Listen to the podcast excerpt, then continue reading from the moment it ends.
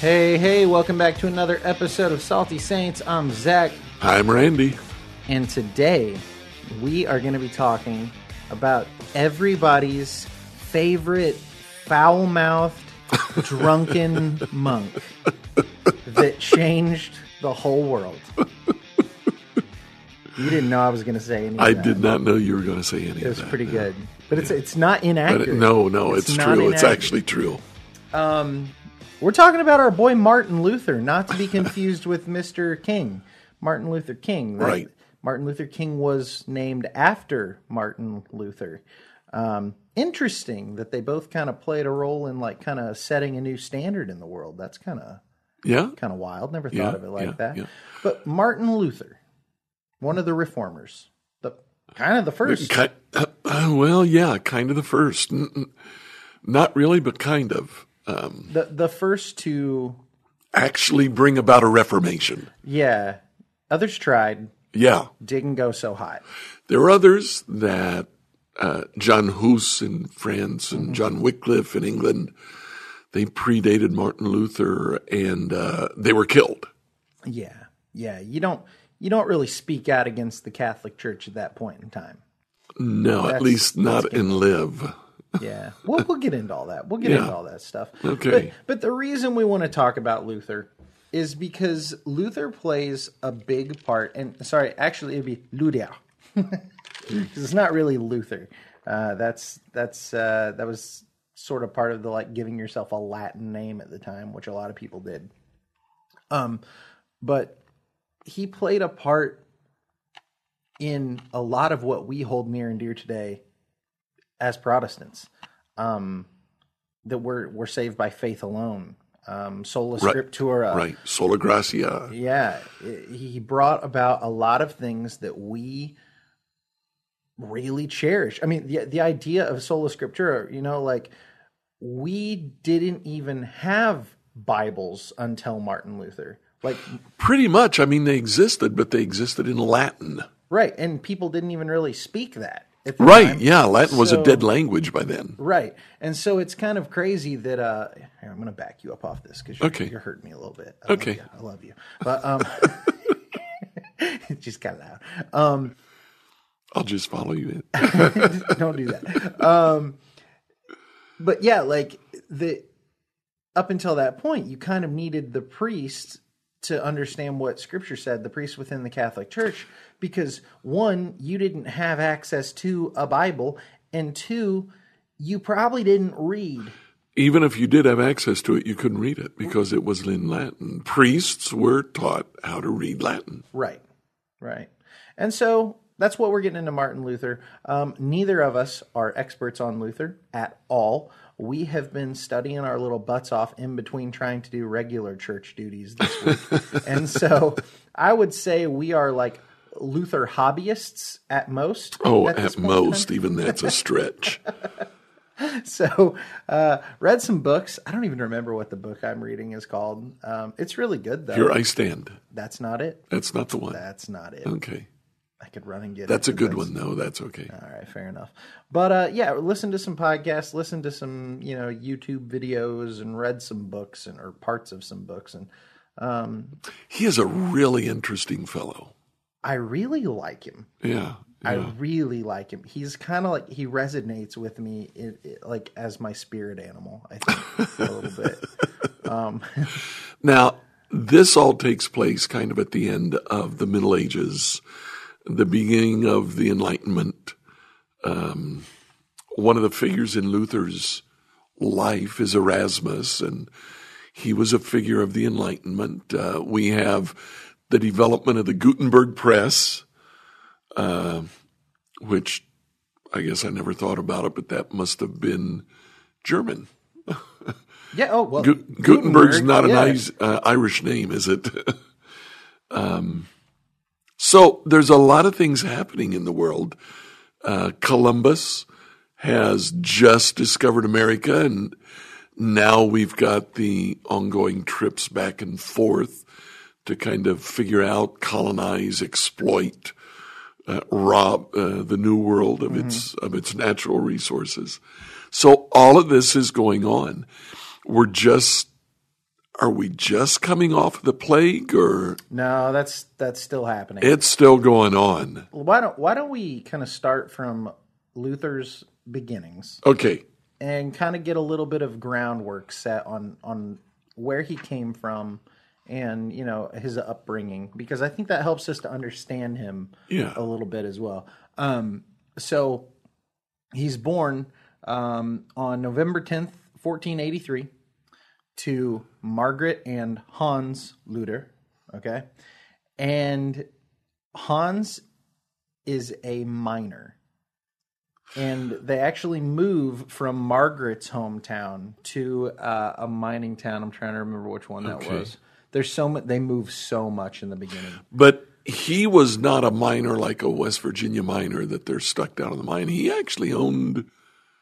Did he own some corporations or something? I don't know that it started that way, but by the end, yes. Okay. The, the, I'm wanting to say in the beginnings, I think it was more of a difficult hands-on job. But Gotcha. I th- it, uh, the, the way I understand it, he became more of a businessman in the field, and so things started like their their income started to grow. Well, he was able to send Luther to university. Yeah, but they were poor when they were young. They were poor. Okay. They were poor when Mar- when Martin was just a baby. Gotcha. Um, because fr- from the way I understand it, um, Margaret, her family had intentions of her for marrying into a more up cl- upper class family. aristocracy. yeah, and Hans was not from that Okay. family. He was a working man. He was a working man, but they had already talked and they wanted to kind of start from small beginnings and grow their wealth together and to just go boots on the ground and make it happen. And they do. They they do a good job of it. Um, but they're both very Catholic, very Roman Catholic people.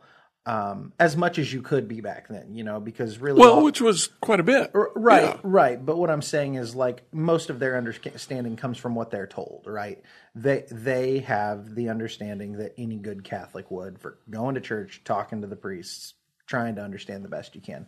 You're not reading your own Bible. You're you're just doing Right. church stuff right. and and kind of gathering the information. And and the priest is interpreting scripture to you. Right. And so they raise Luther um, very strictly. He's raised to be, um, you know, a very good child, and they keep him in line, and they have no problems beating the kid. They have no problems yelling at him. Um, but he also really respects his parents, and he loves his parents. And so there's this weird kind of like he's almost afraid of his dad, but he loves his dad. You see Yeah. a lot of that. Yeah. Um and so basically, they, they start to grow in wealth. They end up sending him um, to school in the town that they're living in at the time. I wish I could find that really quick, where that first town was. Um, Mansfield in the county of, Mansfield. Is that oh my goodness. yeah, I believe How about so. that? Eisleben, if that sounds right. Um.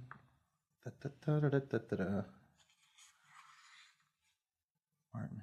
Yes. Okay. So in the schools of Mansfield. So they send him there and he studies Latin where he is beaten ruthlessly by his school teachers. I mean, this poor What, what kid better way to teach, right? straight up like it's just Matilda. That's the that's the one thing that keeps coming to my mind while I'm reading all this. Uh, but he gets really good at Latin. His dad actually looks a little bit like Danny DeVito, doesn't he? I don't know.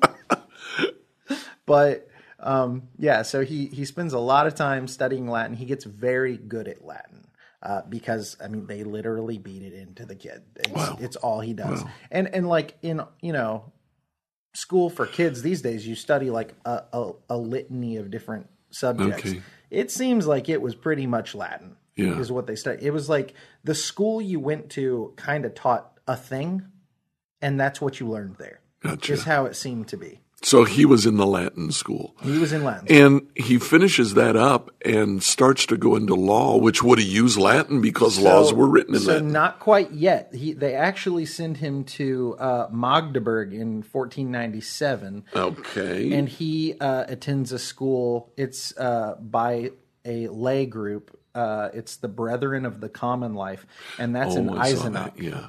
Yeah, and so um, they they actually focused uh, on something called the trivium, which is grammar, rhetoric, and uh, logic. And so he w- he learned a lot about like purgatory and hell there because these are like a brotherhood of Catholics teaching him essentially, and he really learned a lot from those guys. And from what I understand, uh, that some of the other ref- like guys that would go on to be reformers were at that same with that same brotherhood Okay. training. I don't know that it's at the same time that Luther's there, but that they did kind of have a common connection through that group. Now, around no, this would have come later. I was going to ask if if he learned Hebrew and Greek because he did know Hebrew and Greek later on, but that probably came later after he became a monk, didn't it? I would assume so. Um, in 1501, at age 17, he enters the University of Erfurt, which uh, here in the Wikipedia article, I like this. Says it, he later described as a beer house and a whorehouse. Um, I said, So kind of like today. I, yeah, I, I said our favorite foul mouthed drunken monk, and and this is all in connection with that. Um, but but before I move on too much about him ending up studying law, which he does, he, his dad wants him to study law. right.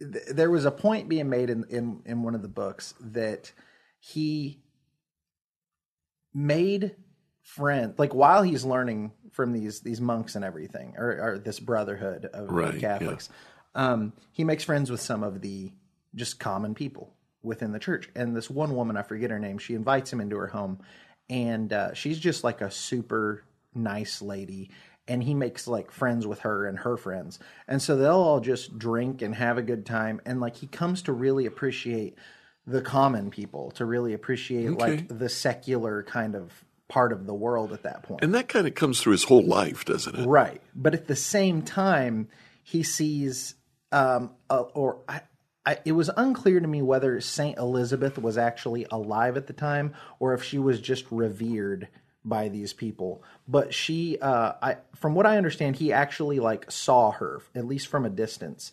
And that she was kind of the the saint living in that area. So just this woman who devoted herself to the church. And he said that she was so graceful that there was like something almost ethereal about her that she was just like otherworldly in the way that she devoted herself to God and to the church. And so throughout his early life, you see this kind of conflict where he's in love with the common people, but there's something about the church to him that is just so other that that is like it's kind of calling to him, you know. And uh, it- it's also good to note that uh, Saint Anne was the um, patron saint of miners, and Okay. so his family was huge on Saint Anne. It's all Gotcha. about Okay. praying to Saint Anne for yeah. protection and safety and all this. Of course, it would be. Yeah. Right. And so Luther, he goes on and he goes to law school in his mother's hometown. From the way I, I believe that's the case. Um, and look, if if I'm getting any of these towns wrong or anything, people, I'm so very sorry. Like I said, amateur Lutherist over here, and uh, try, trying to keep my facts straight. But he goes to uh, the university in his mom's hometown, and he's going to study law. Says here, May of 1505. May of 1505. Yep. Um, and so, He's 21 years old at that time. yes. Okay. Uh, and so this is his uh, this is his master's degree, right? He's going for. Um, Latourette says here that he had completed his Master of Arts. That would have been at the Brotherhood of uh, the Common Life. So with them, he finished a master's degree in the trivium, the rhetoric, and uh, Gotcha. all of that stuff. So So now he's going on for a doctorate or whatever it was that would make him a lawyer. yes, and so he's kind of conflicted because he feels like he's being called to the church. He feels like he's supposed to be in the church, um, but he's studying law because his dad would never approve of him giving his life to the church. Um, and so he goes home for a visit, and on his way back to the church in 1505, he gets struck by lightning and thrown from his horse. Oh my goodness. And so, laying on the ground, thinking he's about to die, he cries out to Saint Anne, or Anne, is it Anne or Anna? Saint Anna, Saint Anne. Saint Anne. and he asks her for uh, protection, and he promises that he will become a monk, that he will become a priest. And so, in that moment, devotes himself to the church. Um, and that kind of shows that it's been heavy on his mind because that's the first thing he does. He gets struck by lightning. It's like, okay, okay, I'll do it. you know what I mean? Like, Yeah, I don't want to have this happen again. right. And so, uh, and so he goes and he uh, gets all his buddies together and he has one last romp and they get wasted. And he tells them, I'm, just, I'm just laying it out there, man. I mean, this is what happens. And all his buddies, he tells them, hey, I'm going to be a monk tomorrow. And they're like freaking out. They're like, no, you can't go be a monk. And so he goes and he joins the Brotherhood.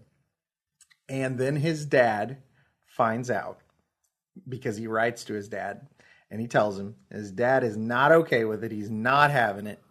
Um, but right at this time, and this kind of comes back around to what you were asking about the plague, the plague happens or it's going on. right. Yeah. And word comes back to Martin's dad, Hans, that Martin has died of the plague. He hasn't died of the plague. He hasn't. but his dad believes he has.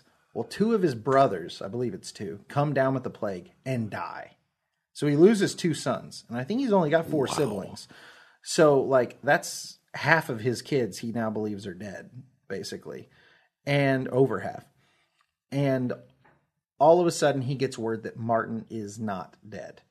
Because I mean, it's it's not easy to communi- communicate with people at this time in the world. I mean, you just kind of wouldn't know what's going on if they're hours away, you know. Um, and so people start pressing on his dad and being like, "Hey, look, you need to let him give his life to to God because God spared your son's life. You know, you thought he was dead, but he's not." Um, and so he kind of begrudgingly allows Martin yeah. to be a priest. Okay. Um, and that kind of gets us to Martin being a priest. Um, the reason I think all that's really important is because every everybody knows Martin Luther as the guy that destroys the Catholic Church on some level. Like he causes a schism, that he splits the church. mm-hmm. Mm-hmm. Everybody kind of sees him as this like Catholic hater. Martin Luther is not a Oh, he's Catholic not hater. at all. No. He is a devout Catholic man. He is a Christian man. He loves the church. Oh, he's a he priest. loves God. He's a priest. He was going to give up his entire inheritance. He went against his own father's wishes to go be a priest. He was going to lose everything because he was going to give his life to the church. That's not someone who just wants to destroy things. And I think that's why all that's very important to know Yeah. that he came from kind of Catholic uh, beginnings. He's been a Catholic his whole life, and now he's giving his life to the church because he loves the church and he wants to be what God- what he thinks God is calling him to do. So Luther is he's now a monk, and uh, he is also studying. Right. He's beginning to study theology, Right. and I would assume uh, Greek and Hebrew and and whatnot.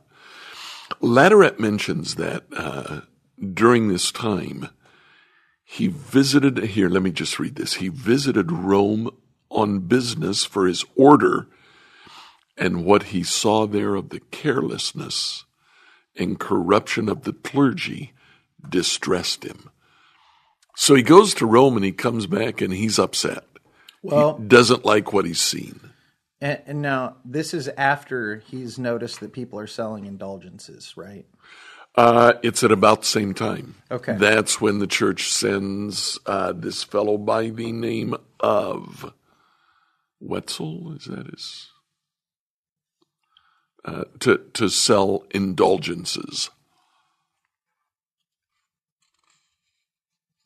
From from one of the uh, Tetzel. Tetzel. Tetzel. one of the uh, the podcasts I listened to, the guy described him as like a, a like a car salesman, just like trying to like tell you like that he's just got I've got the best indulgences, you know, like just kind of going One around. of the one of the things I read here in Latourette says uh, he he would tell people when your money hits the bottom of the offering box, a soul is released from Yeah. purgatory. yeah, apparently one of the claims was like it, it doesn't matter if you defiled the Virgin Mary yourself. That these these indulgences are good. Like it's just like insanity. Um, and, Wow. and for anybody listening, an indulgence is basically the idea. We kind of have to talk about what Catholics believe a little bit. At And- least at this and time. listen, any Catholic that comes across this, I'm going to try and represent you as well as I possibly can. And you're probably going to disagree with something I say because I'm an idiot. And so I'm sorry. But I really am trying to represent properly here, or at least at the time, right? Right. Um, that at that time, an indulgence was basically the idea that you could pay money to the Catholic Church and then they would God would grant you a certain amount of grace for that, which would take years off of your time serving in purgatory. Now, purgatory is the place that Catholics believe that a believer who has not lived right by God has to go to purgatory and kind of burn off all of the sin over Right. the, a course of however many hundreds or thousands of years until you are pure enough to enter the gates of heaven. And indulgences take years off of that. So essentially, you could pay your way Both for heaven. you and I understand for a family member. You could Yes. you could buy an indulgence for Right. your dear departed father. Right. I'm, and I don't know so much that this was going on in, it had to have been going on in Luther's time, but, the, but that you could go pay people out of purgatory. Like you could pay for prayers to get people out of purgatory. And I think that actually happened up like up until the last 100, 200 years. Like that went on for a while from what I understand. Okay. Um and sorry, once again, if I am wrong here, write us. I will apologize. I promise. But I'm fairly certain. Um, but Luther sees this. Now, understand, Luther is not initially mad because they're selling indulgences. It's the way. Like, well, sorry, he believed in indulgences, but it's the way that the church is hmm. abusing hmm. the indulgence that makes him mad. Later, he changes his mind altogether and determines that the indulgence is he's not cool with it. Right. But at this point in time, all that's triggering him is the way they're using it. Gotcha. Gotcha. And one of the other things that comes out is the indulgences, although they were portrayed as uh, this frees you in the future or a family member now from years in purgatory. The money was actually going to construct uh, many of the the buildings that were going up in Rome, in Vatican City, St. Peter's St. Peter's Basilica. Basilica. That's the main one. Yeah. Yeah, and so he he's mad because the Pope at this point in time is an incredibly wealthy man. He's most power. He and the Roman Emperor are the two Right. most powerful men, Men in the alive. world. Right. Um, so he's wealthy, Right. and so Luther's like, well, why aren't you just building it? Why are you preying on all these poor people to to build it? You know, and so he gets mad about that. So St. Peter's Basilica is that where the Sistine Chapel is found? believe so. Yeah, Wow. from what I understand. So Michelangelo would have been roughly around that time. I'm not sure. Yeah, I'll look that up. You keep talking. I would, I'll, I'll, I would think so. Um, yeah, and, and so I'm trying to think the best the best best route to go from here. Um, this would probably be a good time to talk about the fact. they were contemporaries. Okay, Yep. there you go. So at this point in time, Luther is a monk. Luther is a priest, and he has put a heavy emphasis of his life on needing to be good enough for God. Right. Um, he he would whip himself, wouldn't yeah, he? yeah. Uh, one of the podcasts I listened to, the guy mentioned uh, a movie called Luther. I've never seen it, but I kind of want to see it. And he says the movie opens and Luther is on this like spotless monastery floor, cleaning, scrubbing like as hard as he possibly can because he's trying to be good enough. He's trying to like earn his his righteousness before God. And he essentially hates God because he doesn't understand why God would ask him to be perfect, yet he can't be perfect. Therefore, he's gonna go to purgatory. Like he's he cannot make it. He cannot do it. And, uh, and and so there's a there's a disdain in him for God. He does not like God, um, but he knows God's real. He wants to serve God, but it's like he doesn't understand.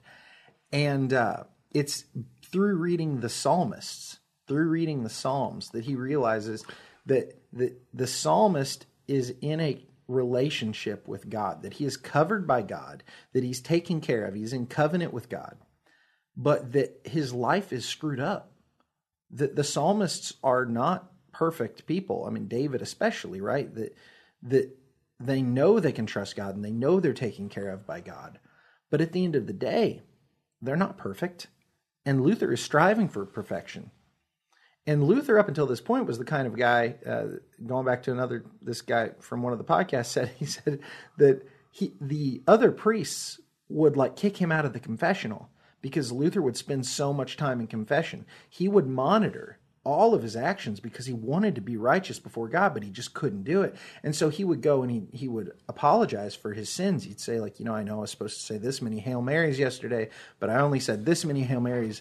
I know I failed that and I'm sorry. And then he'd leave the confessional, but then he'd start thinking and he'd start getting down on himself and say, well, did I even really feel remorse just now when I asked for forgiveness. So he'd go back to the confessional and ask for forgiveness that he didn't feel bad enough when he asked for forgiveness. And so they're like, dude, you need to stop. And so they basically like put a ban on him, like like coming all the time. Wow.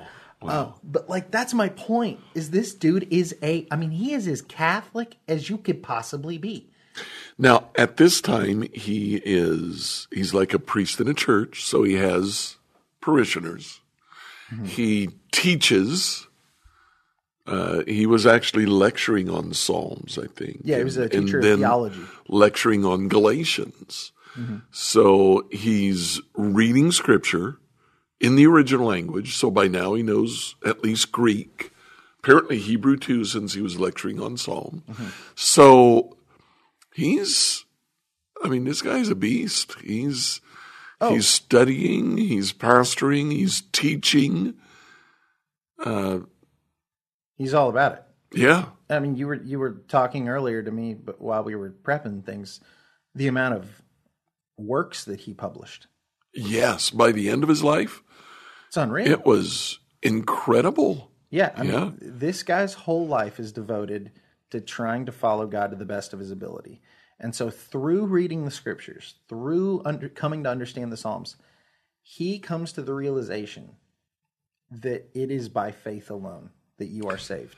He apparently, when he was lecturing on Galatians, he he read in Romans, "The just shall live by faith," and just that phrase jumped out of the page, grabbed him, and he couldn't let go of it. The just will live by faith. Right. It's not my works. It's not how much I scrub the floor or how much I beat myself or how much I go to confessional. It's faith.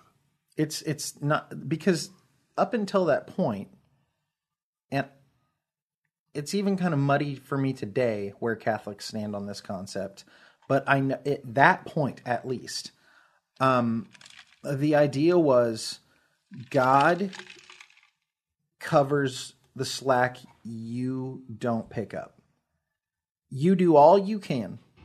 You do all that you can. And then you know if you did 80% of what needed to be done god comes in and he picks up that extra 20% for you through through christ. That that your faith that's that's what's covered. But but you have to cover the rest. And luther is coming to the to the realization like i can't do it. Like i don't want to do it. And and that was something I really liked in one of those podcasts I listened listened to was the guy made the point. He's like you know today we often say you know God I want to I want to serve you but I I just I don't. I mess up and I'm sorry.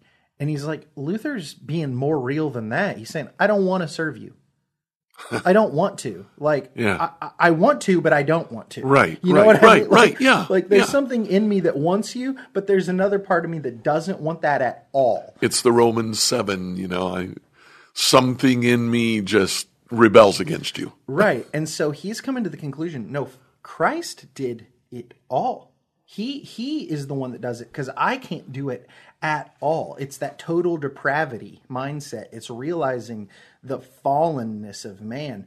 But at that moment in time, he said it's like I walked through the gates of heaven. When I, he's like it's this weight lifted off of him that he's like I can't do it. I can't do it. God did it. It's by faith alone that I must live. So he's having this self revelation Yes. that salvation comes through Christ at the same time that this guy Tetzel is going around saying, "Give me money, Yeah. and money will money will get you out," Right. and that just drives Luther up a wall. Well, pair that with what we have mentioned a few times before the foul mouth and the drunkenness. and now you've got this guy, he's on a spiritual mission from God to tell everybody what he's just discovered. And now Sounds like the Blues Brothers. And so he sees this guy asking for something that Luther's like, that's not biblical. That's not right. And he stands up. And so what's he do, Randy? he has been teaching at the University of Wittenberg and and or, or it's it's a it, that's not its name, but it is in the town of Wittenberg, and he pastors a church in in Wittenberg. So he writes in Latin 95 statements, 95 theses, and he nails them on the church door. And that apparently was the way to invite open debate about uh, these things that he's written. 95 of them, and it boils down to uh, salvation by faith and indulgences are not cool. That that is not that doesn't have any it's not in not in scripture at all. It has nothing to do with the way that uh, you gain favor with God. Right. So when he does this, he's not trying to destroy the Catholic Church.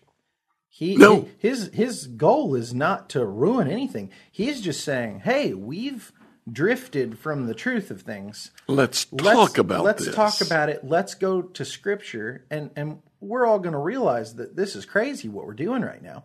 Like he really believes that everybody's going to have his back in this. So he takes it to the church and that is not the way they respond.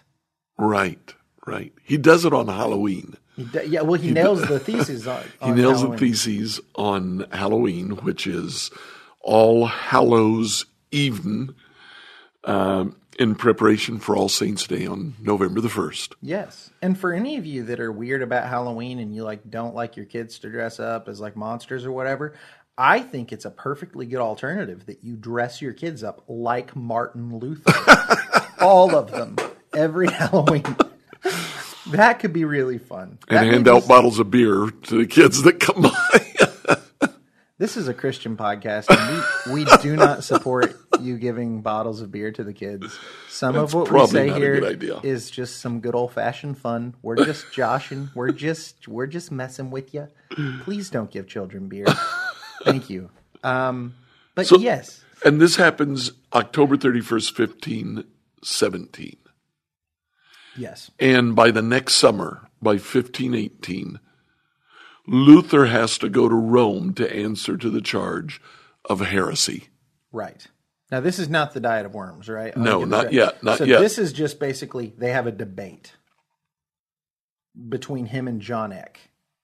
That Right. that Eck is Yeah. there in in in uh, defense of the Catholic Church. Well, I guess defense of this position, I should say, Right. because everybody's Catholic, so it's a defense of this position. And apparently, okay, this is Latourette. Um, earlier that month, when they started the charge of heresy, a papal bull, which is an edict from the papacy, Yeah, uh, it's a theological statement.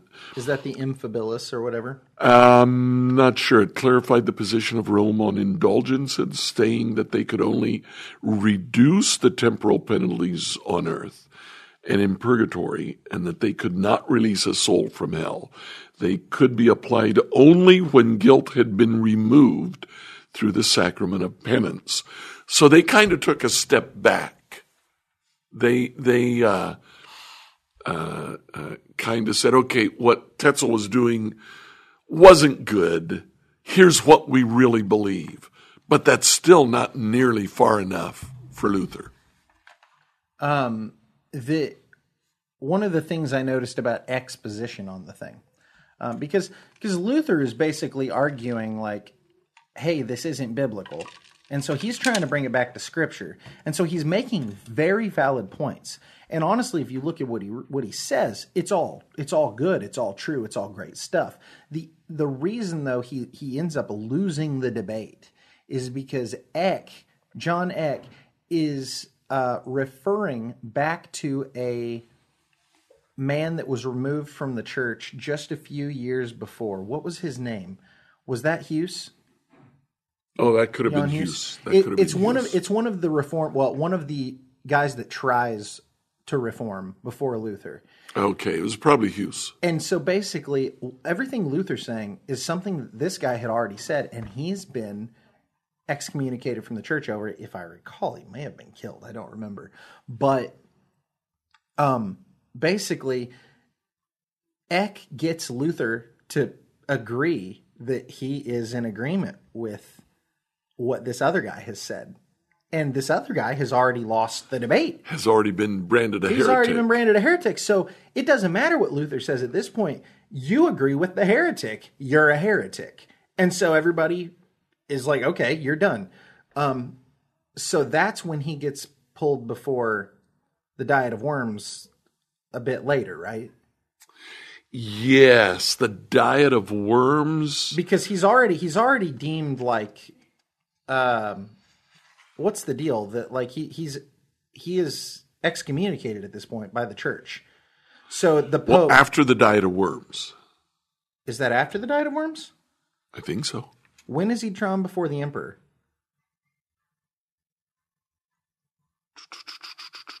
Okay, let's see here. The diet of worms comes. Yeah, yeah. Uh, it's it's. He's taken before the emperor, I think, in the diet of worms. That is Okay. the the confrontation with the emperor, and that is 1521. So that's four years later, three years later. He's wait, he's taken before the Emperor when? In 21? In 20 and 21. Okay. So he's excommunicated before that Okay. because the the church basically sends him this um basically stating right, yeah. that you're you're you're excommunicated. So he takes it out into the middle of the town and burns it in front of everybody, basically just declaring that he does not care and that the Pope has no say over him at this point in time. Um, then the Diet of Worms happens. That's how right. I you understand got it. You got it. You're absolutely right. Yep. So he goes to the Diet of Worms, where So at this point, Luther is still kind of like pastoring that church. The church itself is, is kind of rogue, yeah, right? Because the, he, it's being led by uh, a heretic. Uh, Um, uh, So essentially, he, he goes before uh, the Diet of Worms, which it, we keep saying this and we're not explaining it. Worms is a place, and Yes. Diet is like a conference, right? right, It's like a meeting. right, right. Um, so don't don't get this twisted. We're not eating worms. No, don't. Although I would lose weight if I did. Positive. Don't know what that. Your mic is so hot. I hope this is coming through. If we're having sound issues, I'm so sorry. I'm just noticing that Randy's mic is really hot, and I apologize. Okay. But that's okay. Um, we'll make it happen. Regardless, I can whisper. don't whisper. um, so he debates another man named John Eck. Now, by this time, Luther is writing all kinds of books. Yes. So one of the things they do in the Diet of Worms is they bring out all his books, and it's a massive amount, and they put it on a table, and they say, "Do you agree with this? Uh, do you recant from the beliefs expressed here?" And that's where apparently uh, he stands and says, uh, stands with his books and he says, Here I stand, I can do no other. May God have mercy on my soul. Was that that's all he says right there? Pretty much, I yeah. like that. Yeah. I like that. So they they basically yeah they they want him to concede. Right. Um, and here's the part I don't want to get wrong. I can't remember if it's after this portion or when he stands before the actual Roman emperor when he says, Unless I am convinced by the testimony of the scriptures or by clear reason, for I do not trust either in the Pope or in councils alone, since it is well known that they have often erred and contradicted themselves. I am bound by the scriptures I have quoted, and my conscience is captive to the word of God. I cannot and will not recant anything, since it is neither safe nor right to go against conscience. May God help me. Amen. That's pretty nice. That is. That's that that's is. like a, a quote worth remembering. But he essentially stands before the Pope and says, No, I'm still doing my thing. Stands before the Roman Emperor and says, No, still doing my thing. right. And he knows he's going to die for this. And he's saying, all I'm trying to do is obey what God has written in his word. Right. I'm not I'm not adding anything. I'm not doing anything Right, new. This is just what the Bible says. And we've added stuff and it's not right that we've added stuff and I'm not going to concede on this one. And so that's going to get him killed. So this is the fun part. When he gets kidnapped, mm-hmm. okay? And he's like, "Okay, this is it. They're coming to kill me." Gets kidnapped and he gets taken and it's like some order of knights that have come and taken him. And they're supporters. They are In- his buddies. Instead of, yeah, they're his, they're his buddies. And they hide him for like nine months. Yeah, and he, he grows out this beard and dresses like a knight, and like he, he's super fun. This dude's so fun. And apparently at this point, he just goes wild writing books. He is Yes. writing all kinds of stuff. And it's getting published and it's getting put out.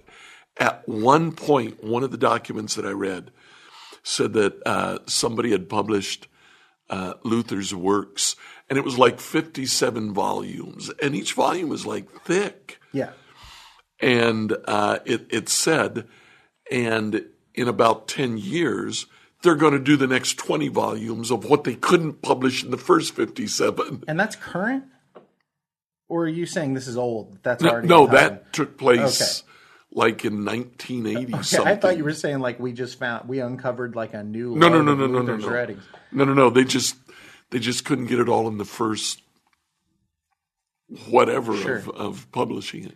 And, and so, yeah, the main book he he writes though while he's with these knights is, and I want to make sure I get this right. Hold on, I got to look this fact up because it's gonna be how many. How long did it take Luther? Translate. This this fact blew my mind. Uh, Oh, come on. Yes. Uh, so Luther.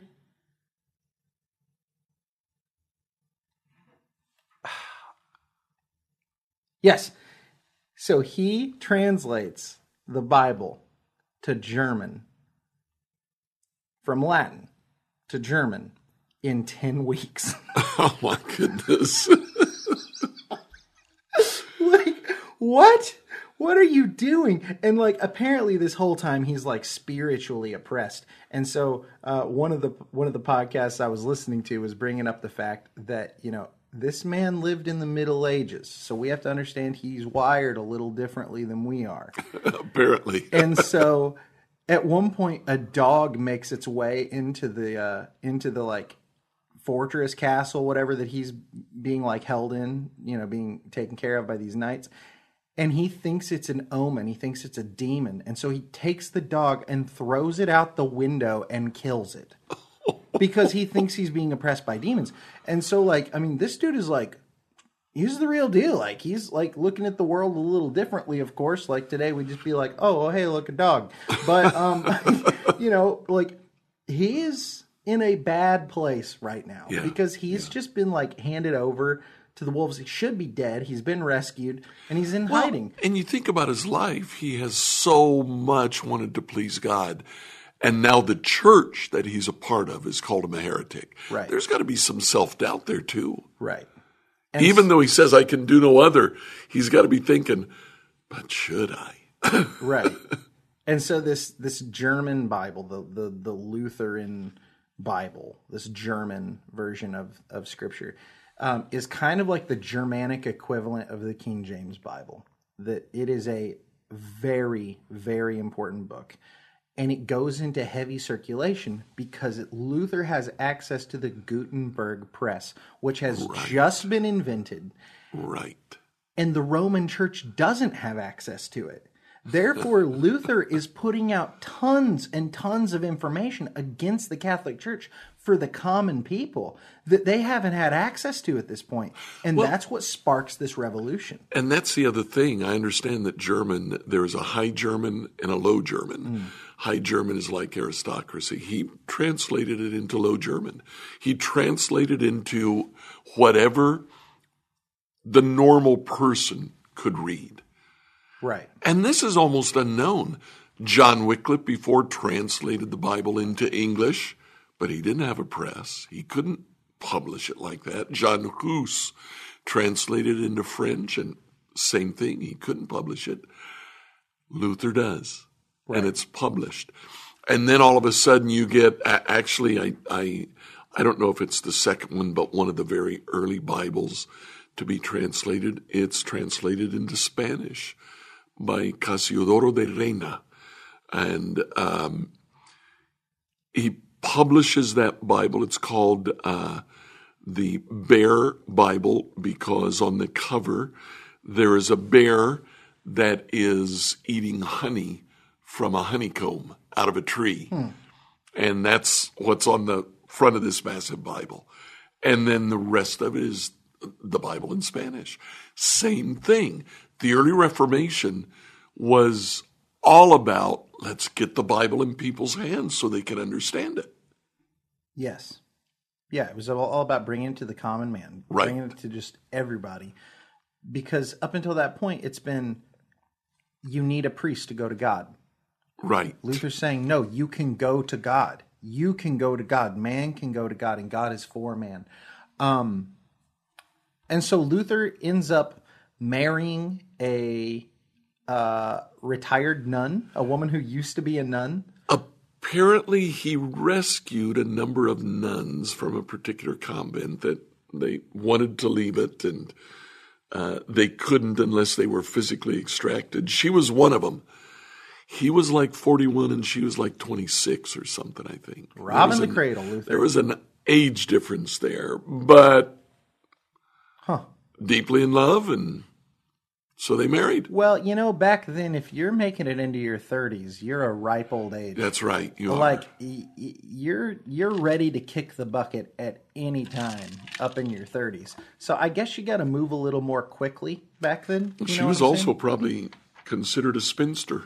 So this was a this was a December marriage, I yeah, guess. yeah. I mean, they're they're both late in the game at that point.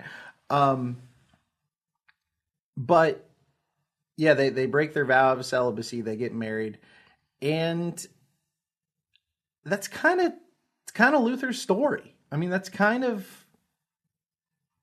the long and short of it. That fair? I mean, I'm sure there's a little more we could go into. Yeah, uh, there's a war that takes place, the Peasants' War, after that, and uh, he is somehow involved in that. I don't think he certainly didn't instigate it, but Right. uh, Right. But the reason this is also important is because he was just the right guy at the right time and the right place to get this all kicked off and moving in the right direction. You've got John Calvin yeah, starts making moves after that. John Wesley ends up coming on at the like way like 200 years later. right. He's kind of the end of the Reformation. Melanchthon, you have Menno in uh, one of the Germanic countries that uh, he, he ends up founding what eventually becomes the Mennonites. All of these guys, they revolved around five central ideas that they call the five solas.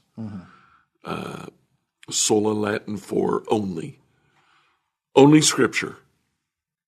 Uh, there is no other rule of faith and practice. It is the sole authority. It is the sole authority. Not to say that tradition and you know, um, you know, the body, the church, th those things don't matter. They do, but they are not the authority. The Scripture is the authority. It's the only standard upon which we can base everything. Solus Christus, only Christ. Uh, he is the sacrifice for our sins. He's the source of our salvation. Became flesh, died for us. Sola fide, only faith. Uh, we have to have faith. The just shall live by faith. Sola gratia. No, it's sol, sola, sola gratia. Uh, only grace. And it's God's grace that allows all this to take place. And then the final one is soli deo gloria. Only the glory Only, of God. only glory to God. Yeah, He is the only one who deserves glory. And uh, they they come back and they hit these five solas just time and time again. Yeah. Yeah. It's it's honestly it's it's just the right guy at the right time in the right place. And if you look at the way God's hand was on his life, I mean the guy got struck by lightning off a horse.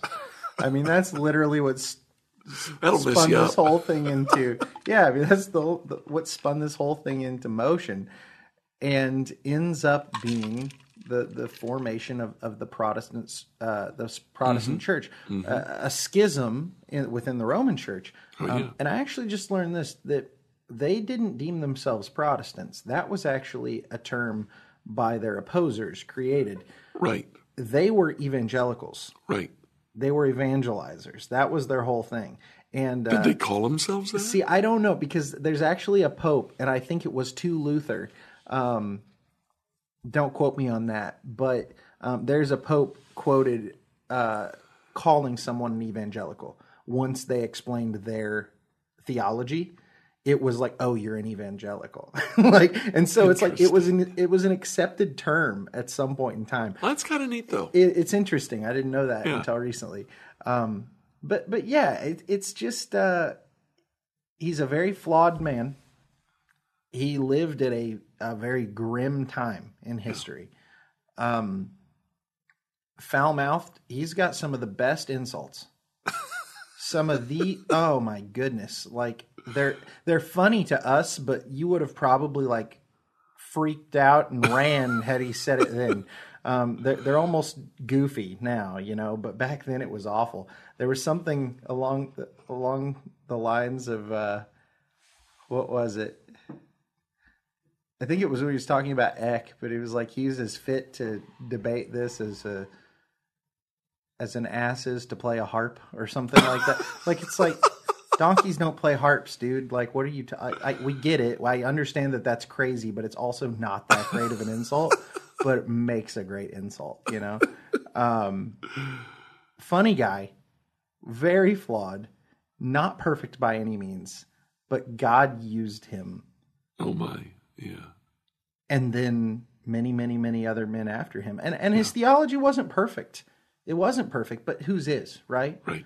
Um, but he's tried his best. He tried. I mean, he tried to get it figured out. He tried to understand Scripture, and he tried to follow what the Bible said, and he tried to call people's bluffs when they weren't living by Scripture, and um, and not even in a way to condemn them as people for doing it so much as this is wrong Yeah. because he he believed people weren't perfect. The other thing that I really appreciate about Luther, apparently, even to the end of his days, he he stayed connected with the common person. He he always was leading a group, a, Yes. a, a congregation. Yeah, and, and that was one of his big things was he was trying to push the the fact that the only thing that makes a pastor different or a priest different than a layperson is profession.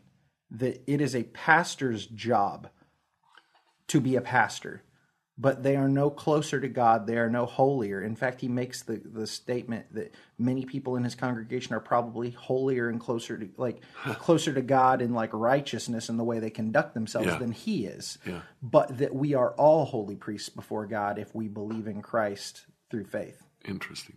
And I thought that that was a cool, That is, that is. I like cool that. take. I like that. Interesting guy. We are not experts. Pick us apart, please. Throw us some questions at saltysaints at becomehope.com or questions at becomehope.com. Let us know if you would like us to poorly sum up the life of some other person as well. because this is fun for us because I get to learn some stuff. I get to, I like, And it was fun doing the research. yeah, I mean, I, I like learning about history. I like learning about the reformers. Need to do some early church fathers. That'd probably be boring, but we need to do some early church fathers. Oh, I bet they're pretty exciting too. I just can't imagine trying to read their writings. It's going to be sad. Yeah. It's going to be some pretty awful work, but that's okay. Um, thank you guys for listening. Randy, you got anything else to add? I really don't. Cool, cool. Uh, give us a like, give us a subscribe, give us a thumbs up or whatever. Share it to your friends, pass it around, and until next time, stay salty. Everyone wants to change the world. Capitol Ministries is doing just that, one heart at a time by creating disciples of Jesus Christ among political leaders in the U.S. and foreign nations. For more than 25 years, founder Ralph Drollinger has written Bible studies specifically for public servants. Study along with us and learn what the Bible says about capitalism, communism, abortion, same sex marriage, and other contemporary issues. Subscribe and follow us at lifeaudio.com or search Capitol Ministries on your favorite podcast platform.